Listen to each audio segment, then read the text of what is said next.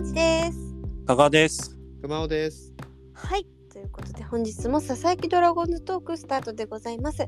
本日が、えー2月の22日の木曜日に収録しておりますのでそこから1週間にあったドラゴンズのよもやま話ができればなと思うんですけれども、えー今日ちょうどキャンプの打ち上げということで、えー練習の期間は一旦終わりで明日からはオープン戦となりますがどうでしたか？なんかこの1ヶ月間それぞれね別の形ではあるんですけどキャンプには3人とも行っていますが今回のキャンプどう見られましたか？うん。いや、なんか、気づけばもう終わったって感覚ですね。うーん話題が毎日いろいろあったので。うんうんうん。いや、ちょっと個人的には、あの、後半、沖縄から戻ってきてインフルエンザにかかっていたので、あらあらららら ええもうあの、逆に、あの、キャンプの中継とか配信はがっつり 毎日 見られたので充実したキャンプが遅れたかなと思います。じゃあ、それだけ充実したキャンプライフを送っていた加賀君から見て、はいはい。なんかこう気になる選手とか動きとか、うんなんかありましたか、そうですね、あのやっぱ二遊間に目がいったのと、えー今中臨時コーチの存在ですかね。おー。うーんうん、はい。やっぱ二遊間は、やっぱ連日ね、報道されてるように、うん。あのルーキーの津田辻元、あと新生ロドリゲス、うん二軍で頑張ってるリュークなどなど、ね、いろんな人がいる中で、まあ、前前回もここで言ったかな、やっぱ僕は村松選手が今年は、その二遊間の中心になるような気がしているので、うん。うん、あのーまあ、今日も出てたのかな、読谷の試合でも。うん。うん。あの攻守ともども結構あの中心選手への一歩を刻みそうな雰囲気がプンプンしたなっていうようなとこっすね。うん。はい。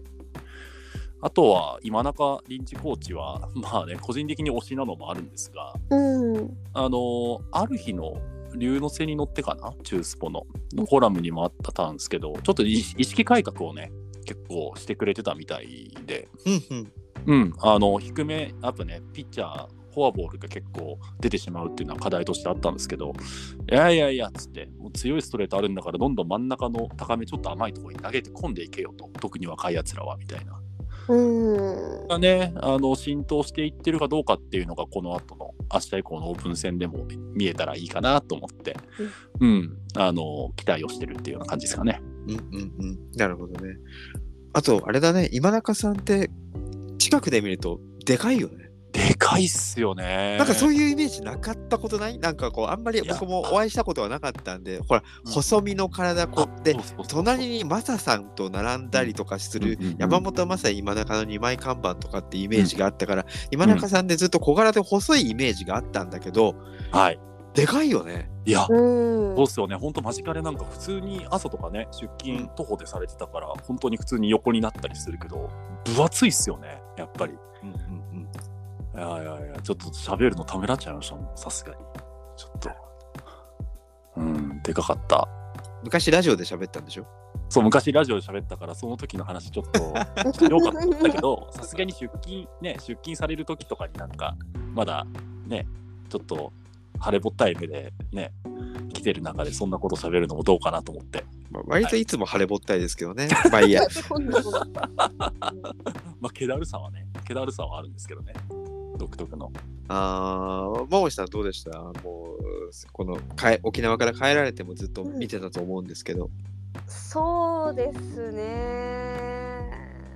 なんですかね。まあやっぱりすごく活気があってでなんていうのかな割とみんながポジティブな方向に向いていたキャンプだったのかなというのはすごく思いましたね。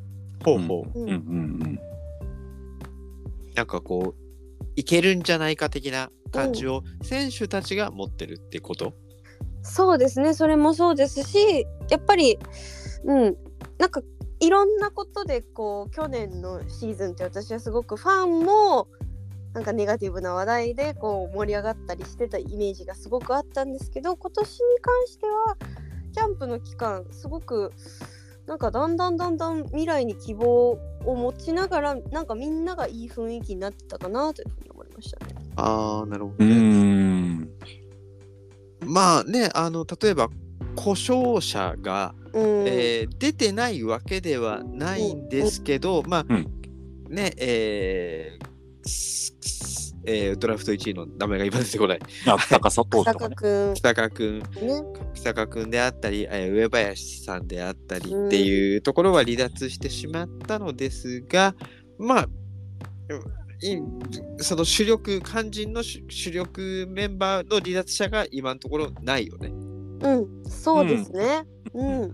そういうのもちょっとその明るい要素なのかなとも思うし、うん。まあやっぱりあとはこう中田翔さんとかの影響みたいなものがそのチーム内にもこううん伝播してるのかなとも思うけどね。うん。うんうねん。とにかくやっぱり新しくこう移籍してきてくださった選手が多いのでそういう意味ではやっぱりちょっと毎年とはあのー雰囲気が違うキャンプにはなっていたのかなと思いましたね。ああまあもしくもしくはというかそれとやっぱり選手それぞれが何かこう手応えみたいなものを掴んでるのかもしれないし、だってね村松くん今ね科学が話題に出してくれた村松くんなんて去年は何も分からなかったと思うからねキャンプの時なんて、うんあそうですよね。うんうん。まだペーペーで新人でうん入りたてで、でも2年目でこれだけやってくれているっていうのはねやっぱり良かったですよね。うん。うん。あれですよ。だから私もちょっと行ってきたんですけど。あ、そうじゃなそうだ。さんも、そうじゃない。天気天気も良くて顔も焼けこ焦げましたけど。あ羨ましいな、本当に。うん。超夏の日差しだったけどやっぱりそう気になった選手3人いましたよ。おか？まずはクリスチャン。おー。あロドリゲスですね。ロドリゲス。ロドリゲス良かったですね動きが。うん。うん、あと近くで見るとめっちゃ顔がいいイケメイケメン。足超長い足は長そうですもんね。長そう。見るからに長そう。超長い。あとサブグラウンドでも行った日とかもやっぱり立浪監督がわざわざ見に来てこう手取り足取りじゃないですけど内野守備の足の運びとか取り方みたいなものを軽く指導したりとかうん。うんうんうんすんごい見てるなっていう感じはしましたね。うん、なんか今一番立浪監督の中では熱そうですよね。ロドリゲスの存在がね。そう。で、えー練習試合でツーベースを2本打った試合があって、その後囲みの、えー取材があったんですけど、うん僕もパスいただいてたんで、ちょっとそれは見てきたんですけど、うんあ、パス持ってたんだ、いいな。持ってました。もう超近くで。ただ、ぼやーんと、あの取材、周りからね、なんだあいつ誰だってすごいなんか見られてたと思うんですけどね、記者の方たちからは。あ 本当のね。あのー話の内容としては、あれでしたね。えー、本当バッティング、足の、あの、守備のこともそうですけど、バッティングは前に突っ込まない、記者に聞かれてね、前に突っ込まないように今指導されて意識してや直してるとか、えーバットが内側から出るようにって、立浪監督が話してるのかなって思うような談話をしずっと喋ってましたからね。あ、本人が喋ってたんだ。そうよ。クリスチャン・ロドリゲスがそう言ってたの。完全に、立浪監督が喋ってんのかこれって、あの通訳の方のあれを聞きながら思ってましたけど、話の内容がね。うんえうん。すごい、立浪ジュニアが生まれる。立浪まあ、あれあ、まさかの立浪チルドレン、クリスチャン・ロドリゲス、あとね、あだ名がディオール。ディオールですね。ディオールうん和田コーチが和田弁、はいはい。細川選手が高志、うんクリスチャンだからディオール。うこれ誰がつけたかなんとなくわかるよね。この 3, 3つでね、3ステップで。知ってるものの人の名前をつけるっていうね。確かにね、その方、なんかディオールの製品も持ってるイメージありますもんね。法則があるよね。かうん。法則性があるから、ディオールって調べ記事調べてみたんだけど、やっぱ誰がつけたかまでは書いてなかったんだけど、これあの人だよなと思ってね。うん。まあ、やっぱ守備でも動きがいいですし、まあ、支配下はね、今すごく、競争がすごいよね。その、うん支配下のす、あ、じゃあ、育成の選手がね、たくさん試合、練習試合出てるもんね。一軍、しかも一軍で。うん、まだちょっとしばらくこの競争続きそうですよね。うん。え、桃地さんうん、育成の選手で気になる選手いました？私は小田選手ですかね。小柄な。足の速い小田。足の速い小田選手ですね。うんうんうんうんううん。いいですよね。使われてるし。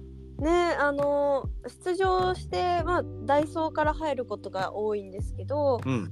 小田選手はすごくそのねあのスタメンからっていうわけでない少ないチャンスを必ず結構アピールできてるなと思いますね。うんうんうん。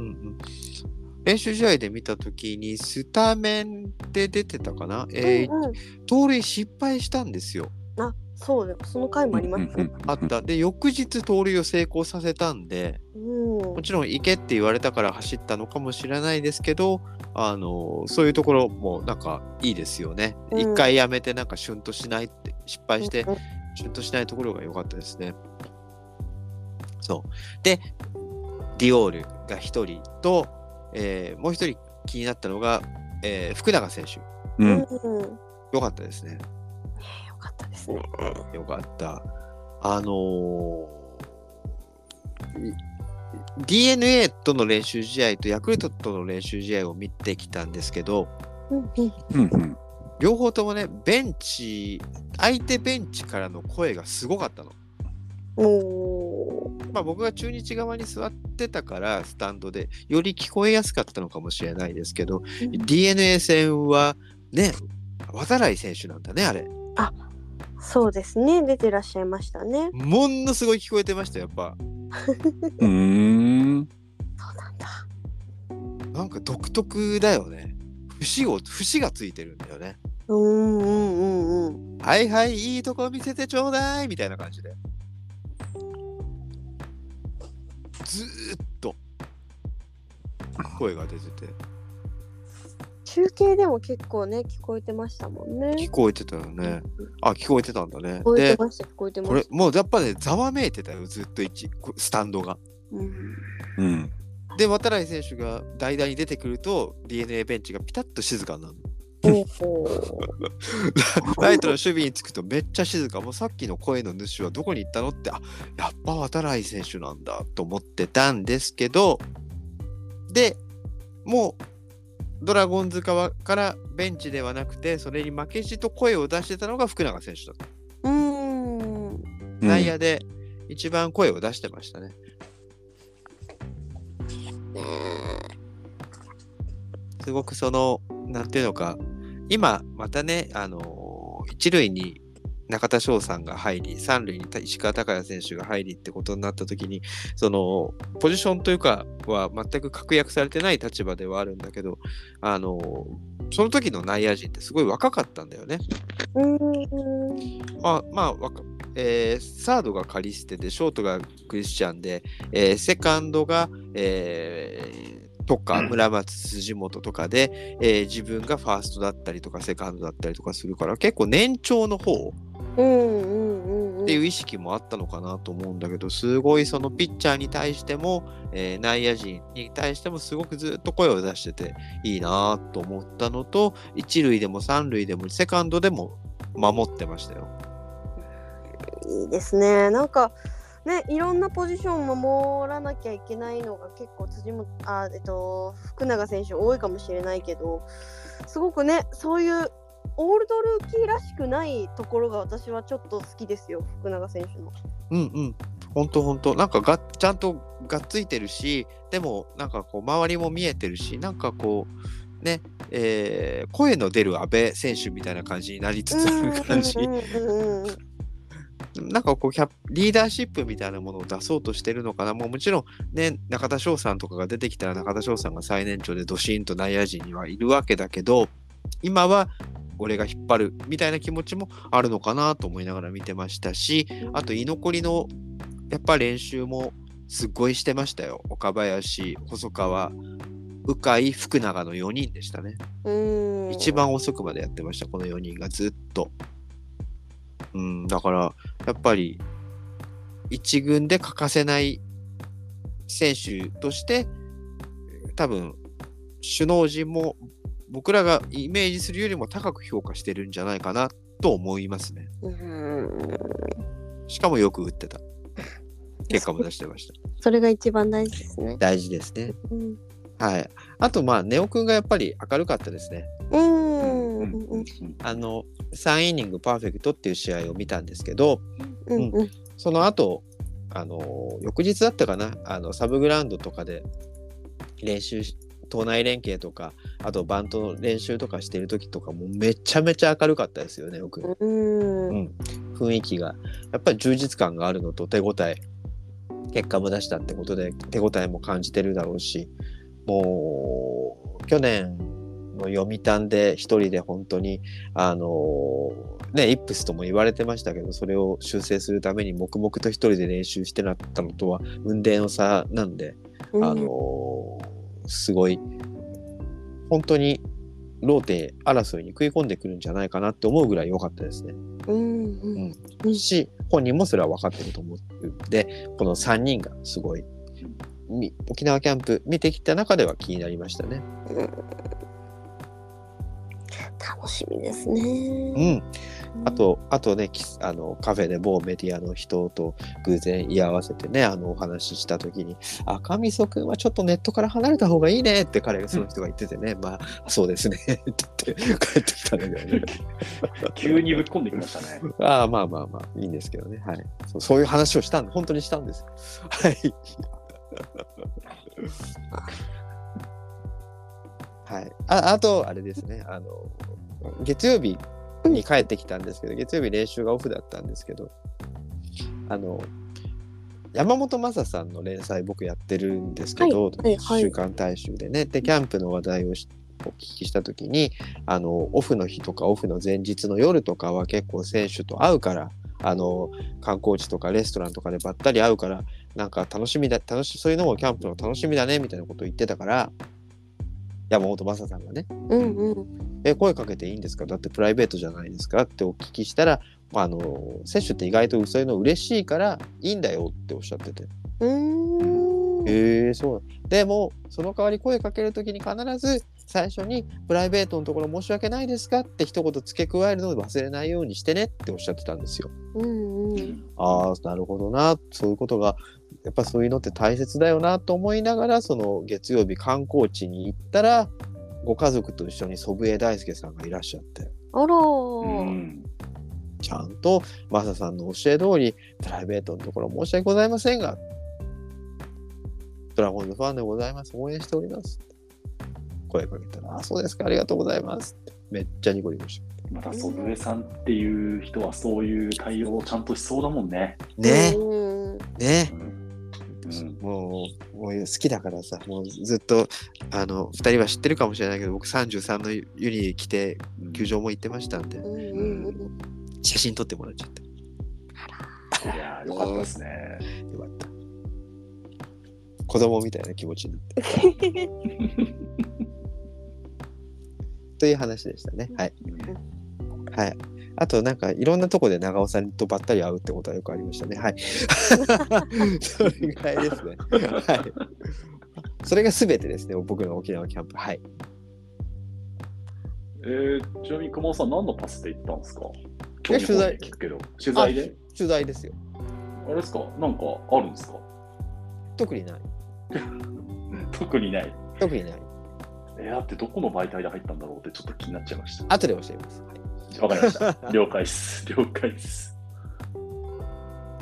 まあ、初めてではないですけどね。何回目かですけどね。うん。えー、すいません。一人で喋ってし、ベラベラと喋ってしまいまして。えー、加賀さんがね、あとあれだよね。えー、選手名鑑書いた。そうだ。拝見しました。ありがとうございます。あ、まだ本、まだ実物は見てないや。もう書店に並んでるんですか？もうそうですね、今週入ってからはもう一斉で並んでると思います。はい。うん。あ、うん大丈夫か。あすごく良かったですよ。なんか加賀さんって知らないで読んだらあれ、うんこの人めっちゃドラゴンズのこと知ってるじゃんって 思うようなそのファンとしての側面もありながら専門家として野球をちゃんと追ってる人の側面もあってすごく面白い寸評だなと思いました。ああ、本当ですか。ありがとうございます。うんえちなみにどこどこどこどこの雑誌なの？あ、版元ですね。えっと版元？あのどういう媒体なの？えっと、未来家内っていうカタカナで未来家内か。あの、しあれですね、プロ野球プロ野球愛とか、はい甲子園と星を出してる、えー出版社はいから出てる選手名鑑ですね。ああ、選手名鑑ですね。はい。はい。12球団全選手カラー百科2024。そうです、そうです。多分このその表紙はもう何十年変わってないので、見たことある方とかも多いと思うんですけど、はい。ちょっとギラついたやつね。うん、この数年、その未来家内に変わって、版元が、はい、ちょっとまた見え方が変わってみたいな経緯はあったりしますが、はい、ドドラゴンズは表紙は中田さんな翔さんなんですね。中田さんですね、そうですね、はい、中田翔さん含め、野手、えー育成含め全員と、えー一軍の首脳陣ですね、立浪監督以下、うんうんはい、の寸評を書かせていただきました。うんうんうん。本森さんもう買ったの？もちろんです。お本当にあります。いやーありがとうございます。結構なんか、僕の書き込みを見て買ってくれた方がいらっしゃるみたいで、う各所んうん。ありがたい限りですよね。あそらそら買いますよ。気になりますもん。なんかど誰が誰の寸評がよ良いとかありましたか？ちなみに。うーんあの私シンプルにでも立浪監督とかいいなと思いましたよ。あ、本当ですか。うん。ありがとうございあます。首脳陣も書いてるのあ、そうなんです、そうなんです。はい。一軍首脳陣は、はい、担保してます。うんうん。立浪監督はちょっと多めなんだよね。多分500字ぐらいを書いてる。そうですね。うん。うん。まあ、割とオーソドックス。オーソドックスかな？立浪監督に関してはだいぶ監督だし。うん。なんか、道半ば的なやつを書いた気がしますが。うんはい。うん。なるほど。まあでも、うん。そうですね。確かに、モーチさん言ってくれたように、なんか野球の話もそうだし、人によってはちょっと小ネタっぽいのも、はい。うん。まあ、スラッガーさんほどではないですが、うんちょっとぶっ込ましてもらったりとかはしてるかなって感じですね。はい。ちょっとぜひね皆さんもお手に取っていろいろ私は読み比べるのがすごい好きなんですよ選手名鑑を。うん、うんうんいや、そうそう、そうだね。うんうん。なのですごい楽しかったですね。うんうんありうんがとうございます。えー、未来家内さん全体の特そのメーカーの特徴ってのは何かあったりするんですか？ああ、そうですね。あの結構その選手によって、あの情報量が大きかったり小さかったりうんうん。しますね。なので、うんうんその中田翔さんとか石川昂弥さんとかだったらやっぱ500字以上なんかドーンって結構ああ、結構強弱がついてるんだね。そう、んで、そうじゃない選手とかだったらちょっとちっちゃかったりみたいな、そこは、だこの選手が分かりやすく今年は注目ですよみたいなのは、その序列は結構分かりやすいかもしれない、ユーザー的には。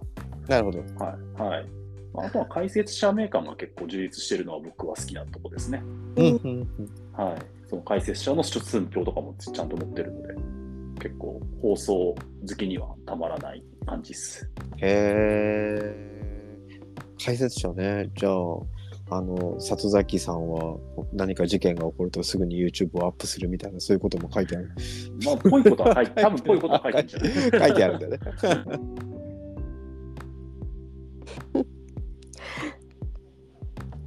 はい。ありがとうございます。あとは何かあるかな？オープニングシリーズがね、あのうんビジュアルが発表されてね、あのまさかの中田さんが一番でかかったってのはびっくりしましたけどね。そうね、そうね。ビジュアラインルがいないが現れる。うん。ああ、ビシエドがいない。ライデルもいない。ライデルもいないんじゃなかったっけ？うん。はい。ざわっとしますね。ちょっとだわっとしてる。うんまあ、あのビジュアル的にはいいんですけどね。肉みたいな感じはね。で、下克上じゃないですけど。うん。はいはい。数年前もありましたよね。あの、高橋周平さんが殴り込みに行く感じがね。うんビジュアルがありましたねやるんだろうね、こういうの。えー、あ、今見てる。ああ、すごいね。ちょちょっとそうですね、中田翔さんの、これ多分カメラマンさんがね、あのちょっと殴りに行く、殴り込みに行く雰囲気でお願いしますって言ったような気がするね。そうですね、そうですね。勝ち込みに行く感じですよね。勝ち込みに行く感じですね。はい。そんな感じかな？な感じですかね。うん。まあ、えー、オープン戦も始まっていくわけですからね。うん、うん。そうですね。いよいよ始まると、ぱり実戦の試合になってくるのでね、そこでどういうアピールしてくださるか、皆さんが楽しみですよね。うん、そうですね。開幕戦のチケットももう発売されましたよね。うん、うん。楽しみですね。楽しみだね。うんはい。じゃあ、締めてください。はい、ということで本日も最後までお聞きいただきありがとうございました。えーぜひですね、感想はハッシュタグすすのらすさはひらがな、ドローはカタカナ、または、えー、と専用の投稿フォーム、Spotify の方から、えーぜひぜひ3人にお便りお待ちしております。それではまた次回お会いしましょう。バイバーイ。バイバイバーイ。クリスチャン・ロドリゲス選手に枠を取られちゃ嫌よ、カリステ選手。